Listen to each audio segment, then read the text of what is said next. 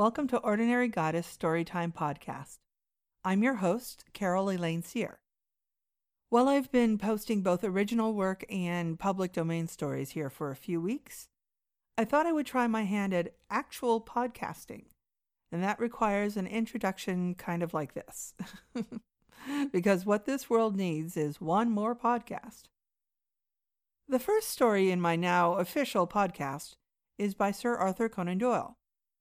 Those who know me know that I'm a big Sherlock Holmes fan, so it's not surprising that I would choose one of Doyle's works.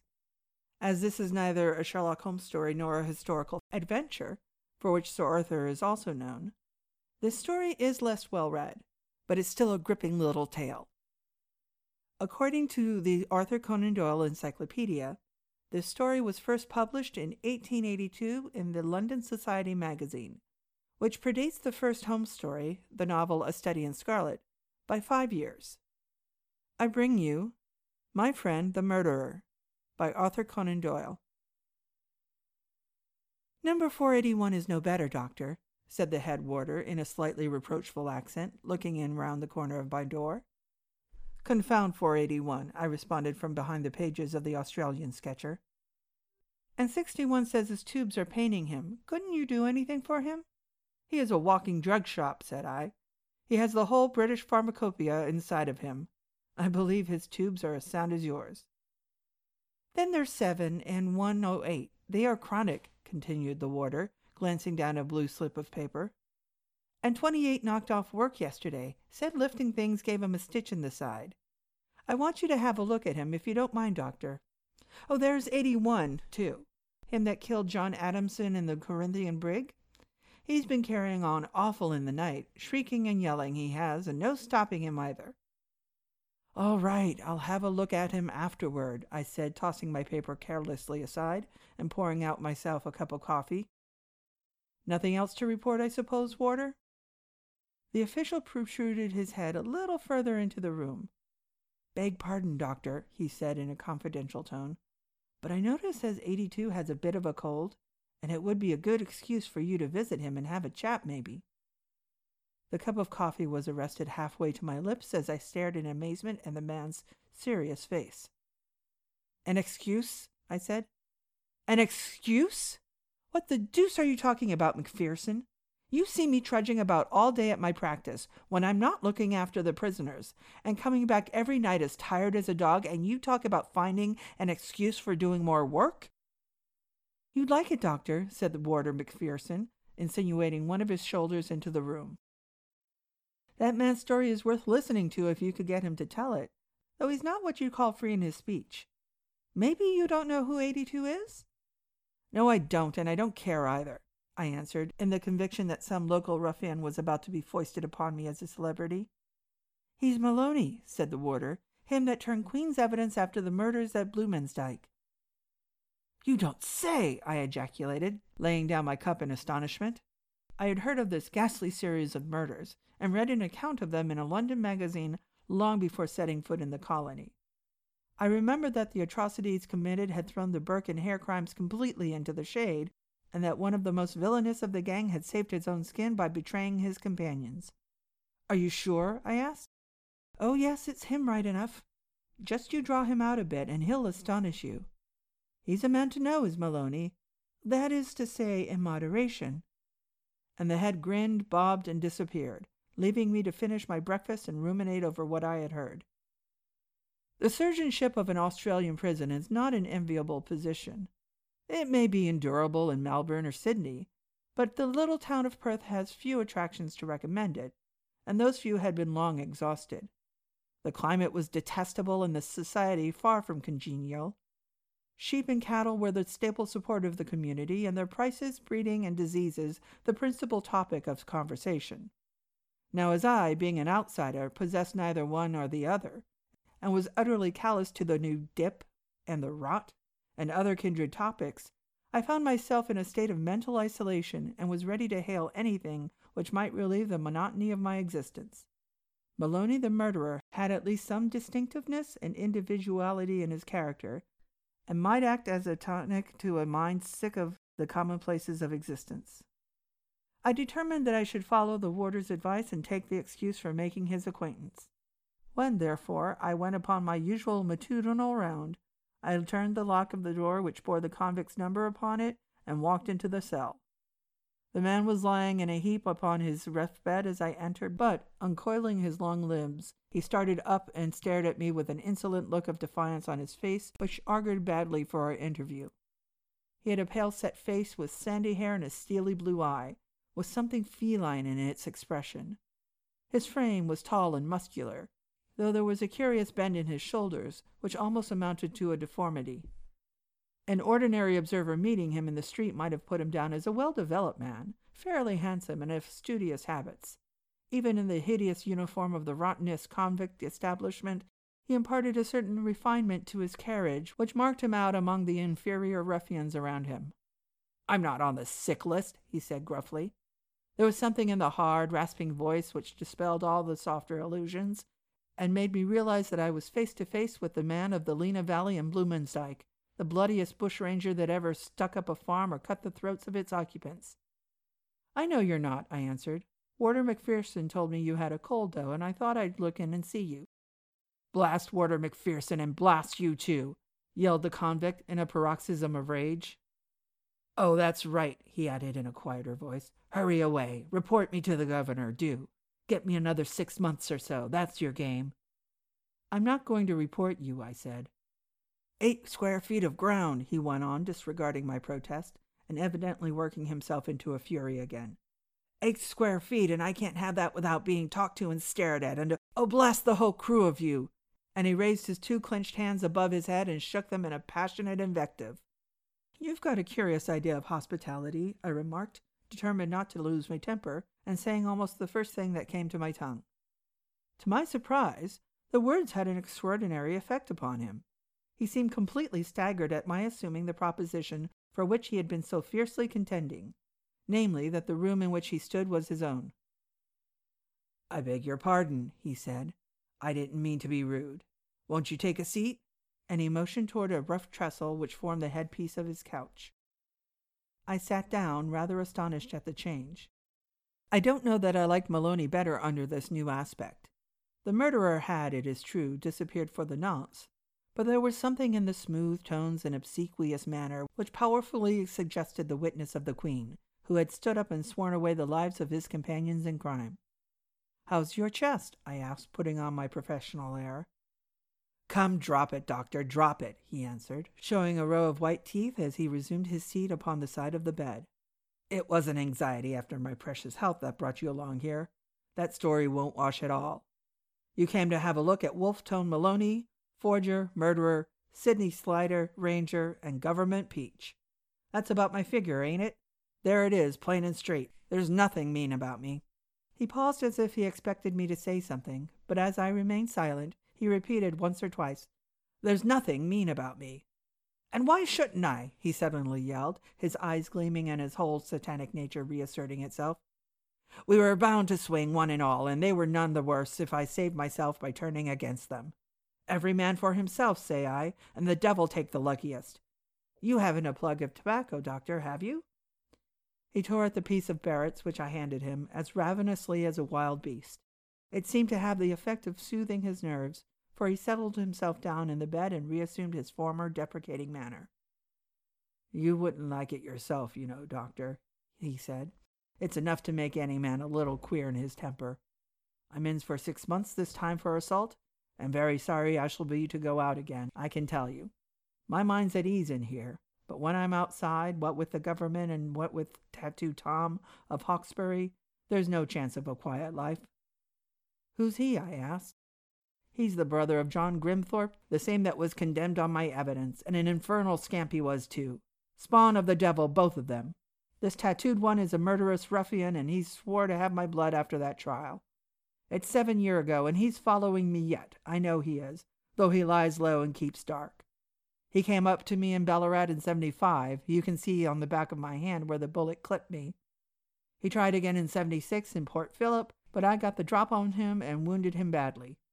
He knifed me in 79, though, in a bar in Adelaide, and that made our account about level.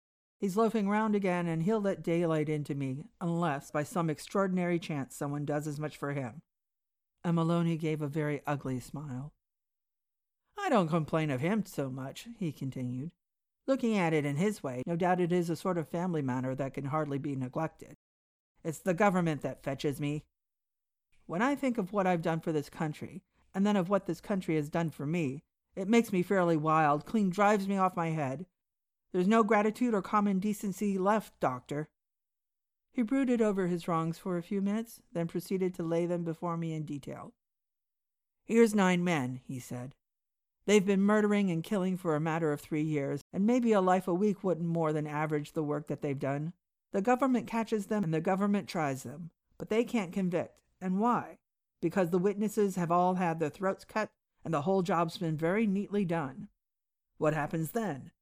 Up comes a citizen called Wolfe Tone Maloney. He says the country needs me, and here I am. And with that, he gives his evidence, convicts the lot, and enables the Beaks to hang them. That's what I did. There's nothing mean about me. And now what does the country do in return? Dogs me, sir, spies on me, watches me night and day, turns against the very man that works so very hard for it. There's something mean about that, anyway. I didn't expect them to knight me nor to make me colonial secretary, but damn it, I did expect that they would let me alone. Well, I remonstrated, if you choose to break the laws and assault people, you can't expect it to be looked over on account of former services.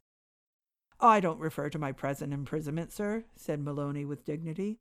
It's the life I've been leading since that cursed trial that takes the soul out of me. Just you sit there on that trestle, and I'll tell you all about it, and then look me in the face and tell me that I've been treated fair by the police. I shall endeavor to transcribe the experience of the convict in his own words, as far as I can remember them, preserving his curious perversions of right and wrong. I can answer for the truth of his facts, whatever may be said for his deductions from them. Months afterward, Inspector H. W. Hahn, formerly governor of the jail at Dunedin, showed me entries in his ledger which corroborated every statement. The Maloney reeled the story off in a dull, monotonous voice, with his head sunk upon his breast and his hands between his knees. The glitter of his serpent like eyes was the only sign of the emotions which were stirred up by the recollection of the events which he narrated. You've read of Bluemansdyke, he began with some pride in his tone. We made it hot while it lasted, but they ran us to earth at last, and a trap called Braxton, with a damned Yankee, took the lot of us. That was in New Zealand, of course, and they took us down to Dunedin, and there they were convicted and hanged. One and all they put up their hands in the dock and cursed me until your blood would have run cold to hear them, which was scurvy treatment, seeing that we had all been pals together, but they were a blackguard lot and thought only of themselves. I think it is as well they were hung. They took me back to Dunedin jail and clapped me into the old cell. The only difference they made was that I had no work to do and was well fed. Well, I stood this for a week or two until one day the governor was making his rounds, and I put the matter to him. How's this? I said. My conditions were a free pardon, and you're keeping me here against the law. He gave a sort of smile. Should you like very much to get out? he asked. So much, said I, that unless you open that door, I'll, I'll have an action against you for illegal detention. He seemed a bit astonished by my resolution. You're very anxious to meet your death, he said. What do you mean? I asked. Come here and you'll know what I mean, he answered, and he led me down the passage of a window that overlooked the door of the prison. Look at that, said he. I looked out, and there were a dozen or so rough looking fellows standing outside the street, some of them smoking, some of them playing cards on the pavement. When they saw me, they gave a yell and crowded round the door, shaking their fists and hooting. They wait for you, watch and watch about, said the governor. They're the executive of the Vigilance Committee. However, since you are determined to go, I can't stop you. D'you call this a civilized land? I cried. And let a man be murdered in cold blood in open daylight? When I said this, the governor and the warder and every fool in the place grinned as if a man's life was a rare good joke. You've got the law on your side, says the governor, so we won't detain you any longer. Show him out, warder. He'd have done it, too, the black-hearted villain, if I hadn't begged and prayed and offered to pay for my board and lodging, which is more than any prisoner ever did before me.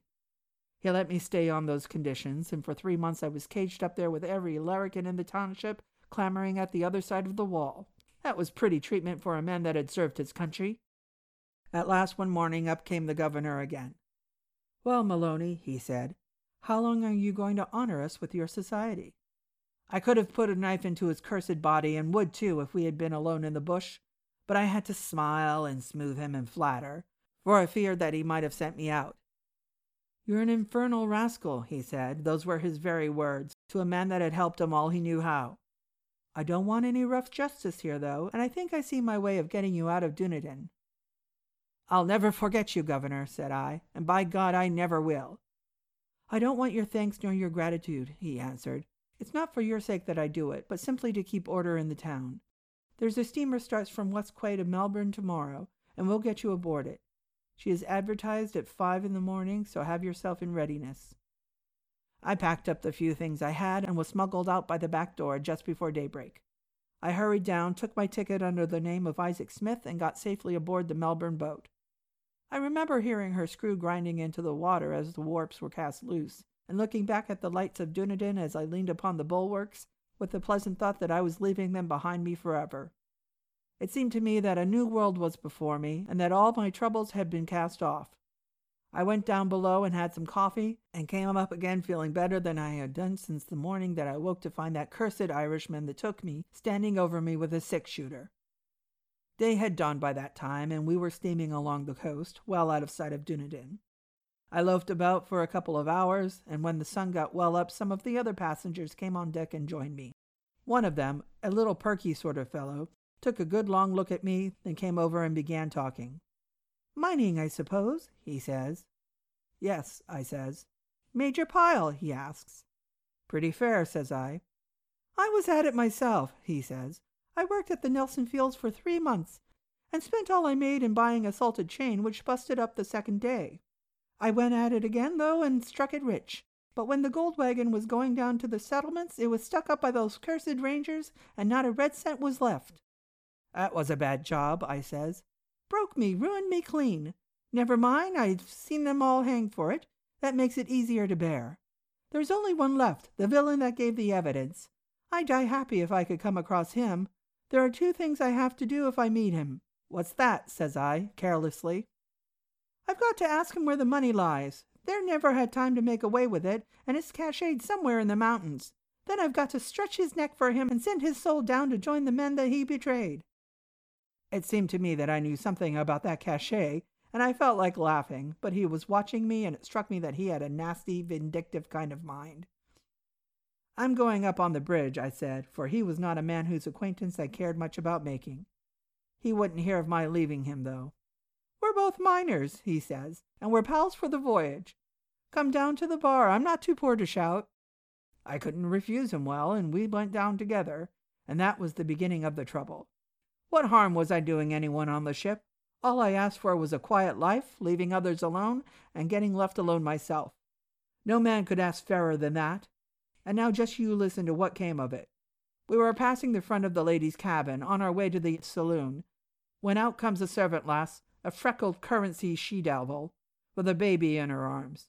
We were rushing past her when she gave a scream like a railway whistle and nearly dropped the kid. My nerves gave a sort of jump when I heard that scream, but I turned and begged her pardon, letting on that I thought I might have trod on her foot.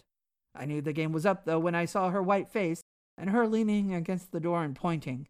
It's him, she cried. It's him. I saw him in the courthouse. Oh, don't let him hurt the baby. Who is it? asked the steward and half a dozen others in a breath. It's him, Maloney, Maloney the murderer. Oh, take him away, take him away. I don't rightly remember what happened just at that moment. The furniture and me seemed to get kind of mixed, and there was cursing and smashing, and someone shouting for his gold, and a general stamping round. When I got steadied a bit, I found somebody's hand in my mouth. From what I gathered afterward, I concluded that it belonged to the same little man with a vicious way of talking. He got some out of it again, but that was because the others were choking me. A poor chap can get no fair play in this world when once he is down. Still, I think he will remember me till the day of his death. Longer, I hope. They dragged me out on the poop and held a damned court martial, on me, mind you, me, that had thrown over my pals in order to serve them. What were they to do with me? Some said this, some said that, but it ended by the captain deciding to send me ashore. The ship stopped, they lowered a boat, and I was hoisted in, the whole gang of them hooting at me from over the bulwarks. I saw the man I spoke of tying up his hand, though and I felt that things might be worse. I changed my opinion before we got to the land. I had reckoned on the shore being deserted and that I might make my way inland. But the ship had stopped too near the heads, and a dozen beachcombers and such like had come down to the water's edge and were staring at us, wondering what the boat was after. When we got to the edge of the surf, the coxswain held them, and after singing out who I was, he and his men threw me into the water. You may look well surprised, neck and crop into ten feet of water, with sharks as thick as green parrots in the bush, and I heard them laughing as I floundered to the shore. I soon saw it was a worse job than ever. As I came scrambling out through the weeds, I was collared by a big chap with a velveteen coat, and half a dozen others got round me and held me fast. Most of them looked simple fellows enough, and I was not afraid of them. But there was one in a cabbage tree hat that had a very nasty expression on his face, and the big man seemed to be chummy with him. They dragged me up the beach, and then they let go their hold of me and stood round in a circle. Well, mate, says the man with the hat, we've been looking out for you for some time in these parts. And very good of you, too, I answers. None of your jaw, says he. Come, boys, what shall it be? Hanging, drowning, or shooting? Look sharp. This looked a bit too like business. No, you don't, I said. I've got government protection, and it'll be murder. That's what they call it, answered the one in the velveteen coat, as cheery as a piping crow. And you're going to murder me for being a ranger? Ranger be damned, said the man. We're going to hang you for peaching against your pals, and that's the end of the palaver. They slung a rope around my neck and dragged me up to the edge of the bush. There were some big she oaks and blue gums, and they pitched on one of these for the wicked deed. They ran the rope over a branch, tied my hands, and told me to say my prayers. It seemed as if it was all up, but Providence interfered to save me. It sounds nice enough sitting here and telling you about it, sir, but it was a sick work to stand with nothing but the beach in front of you and the long white line of surf, with the steamer in the distance and a set of bloody minded villains round you thirsting for your life. I never thought I'd owe anything good to the police, but they saved me that time. A troop of them were riding from Hawks Point Station to Dunedin, and hearing that something was up, they came down through the bush and interrupted the proceedings. I've heard some bands in my time, Doctor, but I never heard music like the jingle of those trap spurs and harness as they galloped out onto the open. They tried to hang me even then, but the police were too quick for them, and the man with the hat got one over the head of the flat with a sword. I was clapped onto a horse, and before evening I found myself in my old quarters in the city jail. The governor wasn't to be done, though. He was determined to get rid of me, and I was equally anxious to see the last of him. He waited a week or so until the excitement had begun to die away, and then he smuggled me aboard a three masted schooner bound to Sydney with tallow and hides. We got far away to sea without a hitch, and things began to look a bit more rosy. I made sure that I had seen the last of the prison anyway. The crew had a sort of an idea who I was, and if there had been any rough weather, they'd have hove me overboard like enough, for they were a rough, ignorant lot, and had a notion that I brought bad luck to the ship. We had a good passage, however, and I was landed safe and sound upon Sydney Quay. Now just you listen to what happened next. You thought they would have been sick of ill using me and following me by this time, wouldn't you now? Well, just you listen. It seems that a cursed steamer started from Dunedin to Sydney on the very day we left, and got in before us, bringing news that I was coming. Blessed if they hadn't called a meeting, a regular mass meeting, at the docks to discuss about it, and I marched right into it when I landed. They didn't take long about arresting me, and I listened to all the speeches and resolutions. If I'd been a prince, there couldn't have been more excitement. The end of all was that they agreed it wasn't right that New Zealand should be allowed to foist her criminals upon her neighbors, and that I was to be sent back again by the next boat. So they posted me off again as if I were a damned parcel, and after another 800 mile journey, I found myself back for a third time, moving in the place I had started from. By this time, I had begun to think that I was going to spend the rest of my existence traveling about from one port to another. Every man's hand seemed turned against me, and there was no peace or quiet in any direction. I was sick of it by the time I had come back, and if I could have taken to the bush, I'd have done it and chanced it with my old pals. They were too quick for me, though, and kept me under lock and key. But I managed, in spite of them, to negotiate the cachet I told you of, and sewed the gold up in my belt. I spent another month in jail, and then they shipped me aboard a bark that was bound for England. This time the crew never knew who I was, but the captain had a pretty good idea, though he didn't let on to me that he had any suspicions. I guessed from the first that the man was a villain. We had a fair passage, except a gale or two off the Cape, and I began to feel like a free man when I saw the blue loom of the old country and the saucy little pilot boat from Falmouth dancing towards us over the waves. We ran down the channel, and before we reached Gravesend, I had agreed with the pilot that he should take me ashore with him when he left. It was at this time that the captain showed me that I was right in thinking him a meddling, disagreeable man. I had got my things packed, such as they were, and left him talking earnestly to the pilot while I went below for my breakfast. When I came up again, we were fairly into the mouth of the river, and the boat into which I was to go ashore had left us. The skipper said the pilot had forgotten me, but that was too thin, and I began to fear that all of my old troubles were going to commence once more. It was not long before my suspicions were confirmed. A boat darted out from the side of the river, in a tall cove and a black beard came aboard. I heard him ask the mate whether they didn't need a mud pilot to take them up in the reaches, but it seemed to me that he was a man who would know a deal more about handcuffs than he did about steering, so I kept away from him. He came across the deck, however, and made some remark to me, taking a good look at me the while. I don't like inquisitive people at any time, but an inquisitive stranger with glue about the roots of his beard is the worst of all to stand, especially under the circumstances. I began to feel it was time for me to go. I soon got a chance and made good use of it.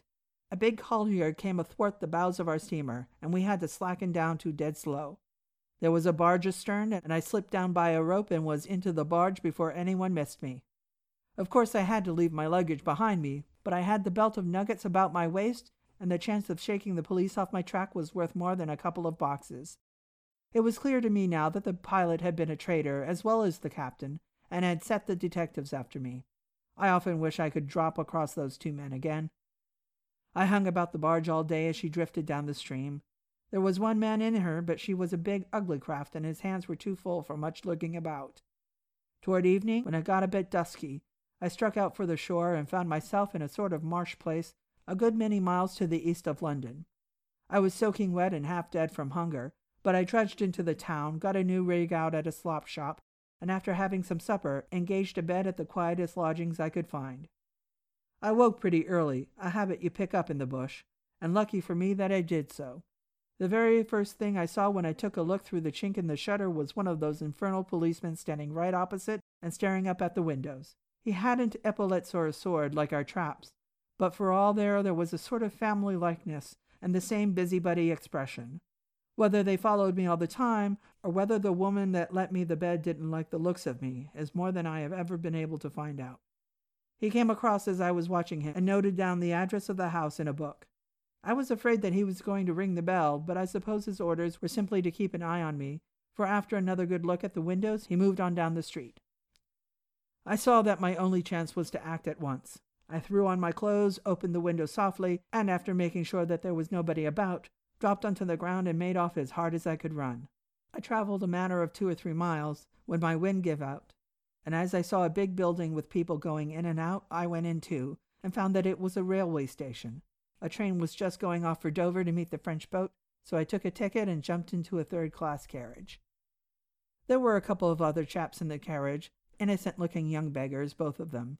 They began to speak about this and that, while I sat quiet in the corner and listened.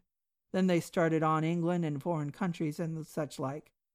Look ye now, doctor, this is a fact. One of them begins jawing about the justice of England's laws. It's all fair and above board, says he. There ain't any secret police nor spying like they have abroad. And a lot more of the same sort of wash. Rather rough on me, wasn't it, listening to the damn young fool, with the police following me about like my shadow? I got off to Paris right enough, and there I changed some of my gold, and for a few days I imagined I'd shaken them off, and began to think of settling down for a bit of a rest. I needed it by that time, for I was looking more like a ghost than a man. You've never had the police after you, I suppose. Well, you needn't look offended. I didn't mean any harm. If you'd ever had, you'd know that it wastes a man away like a sheep with a rot. I went to the opera one night and took a box, for I was very flush. I was coming out between the acts when I met a fellow lounging along in the passage. The light fell on his face, and I saw that it was the mud pilot that had boarded us in the Thames. His beard was gone, but I recognized the man at a glance, for I've a good memory for faces. I tell you, doctor, I felt desperate for a moment. I could have knifed him if we had been alone, but he knew me well enough never to give me the chance. It was more than I could stand any longer, so I went right up to him and drew him aside, where we'd be free from all the loungers and theater goers. How long are you going to keep it up? I asked him. He seemed a bit flustered for a moment, but then he saw there was no use beating about the bush, so he answered straight. Until you go back to Australia, he said. Don't you know, I said, that I have served the government and got a free pardon? He grinned all over his ugly face when I said this. We know all about you, Maloney, he answered. If you want a quiet life, just you go back where you came from. If you stay here, you're a marked man, and when you are found tripping, it'll be a lifer for you at least. Free trade's a fine thing, but the market's too full of men like you for us to need to import any. It seemed to me that there was something in what he said, though he had a nasty way of putting it. For some days back I'd been feeling sort of homesick. The ways of the people weren't my ways. They stared at me in the street, and if I dropped into a bar, they'd stop talking and edge away a bit, as if I were a wild beast. I'd sooner have had a pint of old stringy bark, too, than a bucket full of their rot gut liquors. There was too much damned propriety. What was the use of having money if you couldn't dress as you liked nor bust in properly? There was no sympathy for a man if he shot about a little when he was half over. I'd seen a man dropped at Nelson many a time with less row than they'd make over a broken window pane. The thing was slow, and I was sick of it. You want me to go back? I said. I've got my orders to stick fast to you, and still you do, he answered. Well, I said, I don't care if I do. All I bargain is that you keep your mouth shut and don't let on who I am, so that I may have a fair start when I get there. He agreed to this, and we went over to Southampton the very next day, where he saw me safely off once more. I took a passage round to Adelaide, where no one was likely to know me, and there I settled right under the nose of the police. I'd been there ever since, leading a quiet life, but for little difficulties like the one I'm in for now, and for that devil tattooed Tom of Hawkesbury. I don't know what made me tell you all this, Doctor, unless it is that being lonely makes a man inclined to jaw when he gets a chance. Just you take the warning from me, though. Never put yourself out to serve the country, for your country will do precious little for you. Just you let them look after their own affairs, and if they find difficulty in hanging a set of scoundrels, never mind chipping in, but let them alone to do as best they can. Maybe they'll remember how they treated me after I'm dead, and be sorry for neglecting me. I was rude to you when I came in, and swore a trifle promiscuous. But don't you mind me, it's only my way. You'll allow, though, that I have cause to be a bit touchy now and again when I think of all that's past. You're not going, are you? Well, if you must, you must. But I hope you will look me up at odd times when you are going your rounds. Oh, I say, you've left the balance of that cake of tobacco behind, haven't you? No, it's in your pocket. That's all right. Thank you, Doctor. You're a good sort, and as quick at a hint as any man I've met. A couple of months after narrating his experiences, Wolfe Tone Maloney finished his term and was released. For a long time I neither saw him nor heard of him, and he had almost slipped from my memory, until I was reminded, in a somewhat tragic manner, of his existence. I had been attending a patient some distance off in the country, and was riding back, guiding my tired horse among the boulders which strewed the pathway, and endeavoring to see my way through the gathering darkness, when I came suddenly upon a little wayside inn. As I walked my horse up toward the door, intending to make sure of my bearings before proceeding further, I heard the sound of a violent altercation within the little bar. There seemed to be a chorus of expostulation or remonstrance, above which two powerful voices rang out loud and angry. As I listened, there was a momentary hush. Two pistol shots sounded almost simultaneously, and with a crash the door burst open and a pair of dark figures staggered out into the moonlight. They struggled for a moment in a deadly wrestle, then went down together among the loose stones. I had sprung off my horse and, with the help of half a dozen rough fellows from the bar, dragged them away from one another. A glance was sufficient to convince me that one of them was dying fast.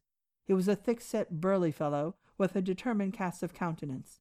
The blood was welling from a deep stab in his throat, and it was evidence that an important artery had been divided.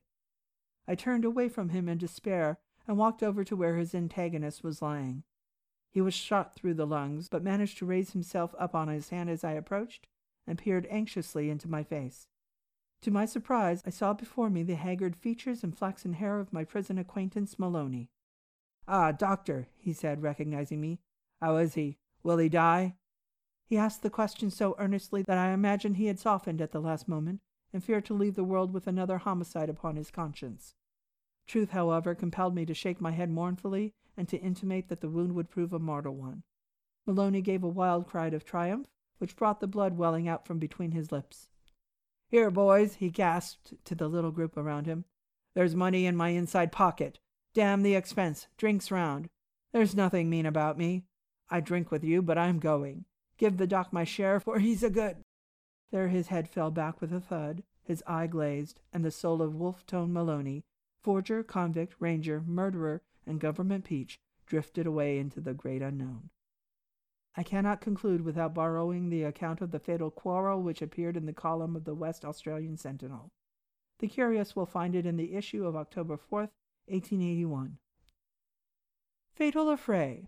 W. T. Maloney, a well known citizen of New Montrose and proprietor of the Yellow Boy Gambling Saloon, has met with his death under rather painful circumstances. Mr. Maloney was a man who had led a checkered existence and whose past history is replete with interest. Some of our readers may recall the Lena Valley murders, in which he figured as the principal criminal. It is conjectured that, during the seven months he owned a bar in that region, from twenty to thirty travelers were hocussed and made away with.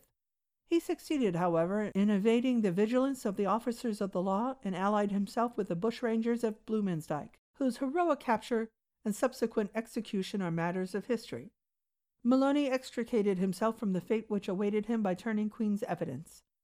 He afterward visited Europe, but returned to West Australia, where he has long played a prominent part in local matters. On Friday evening he encountered an old enemy, Thomas Grimthorpe, commonly known as Tattooed Tom of Hawkesbury. Shots were exchanged, and both were badly wounded, only surviving a few minutes. Mr. Maloney had the reputation of being not only the most wholesale murderer that ever lived, but also having a finish and attention to detail in matters of evidence which has been unapproached by any European criminal. Sic transit gloria mundi. The end.